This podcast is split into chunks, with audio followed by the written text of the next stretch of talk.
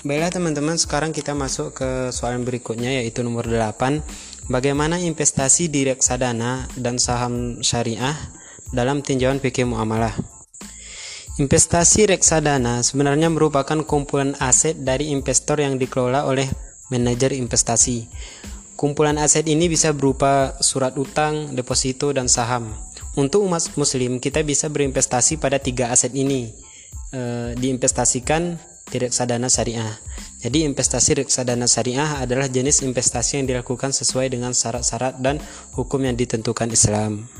Kemudian dalam investasi reksadana syariah, deposito dan obligasi itu dianggap sesuai dengan prinsip syariat yang mengharuskan transaksi jual beli memiliki akad sewa menyewa atau ijarah dan bagi hasil atau disebut dengan mudorobah. Di samping itu juga Akad transaksi jual beli investasi reksadana yang dilakukan oleh perusahaan investasi juga tidak boleh mengandung unsur perjudian, transaksi tidak jelas, transaksi dengan margin, penjualan lebih dahulu produk sebelum membeli dan transaksi yang melibatkan orang lain. Jadi, beberapa contoh investasi reksadana saham yang sudah dipastikan sesuai dengan syariat Islam serta dijaminkan kehalalnya adalah Indonesia uh, Syariah Stock Index atau ISSI.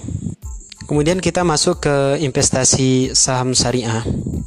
Zaman sekarang metode syariah memang sudah sangat banyak berawal dari bank-bank yang berkonsep syariah, tabungan syariah hingga saham bertipe serupa juga tengah tenar di masyarakat.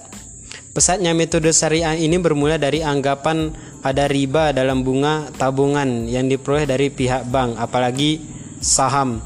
Banyak orang beranggap bermain saham sama saja seperti berjudi, tetapi untuk yang takut akan masalah tersebut, ada satu produk yang bisa diperhatikan yaitu investasi saham syariah. Jadi kalau dilihat lagi, saham sebenarnya bisa menjadi salah satu cara menginvestasikan dana kita untuk mencapai keuntungan yang diinginkan. Berdasarkan pengertian dari BI Bursa Efek Indonesia saham adalah pernyataan modal dalam suatu perusahaan atau perseroan terbatas. Jadi jika kita ingin ingin berinvestasi di saham syariah itu dibolehkan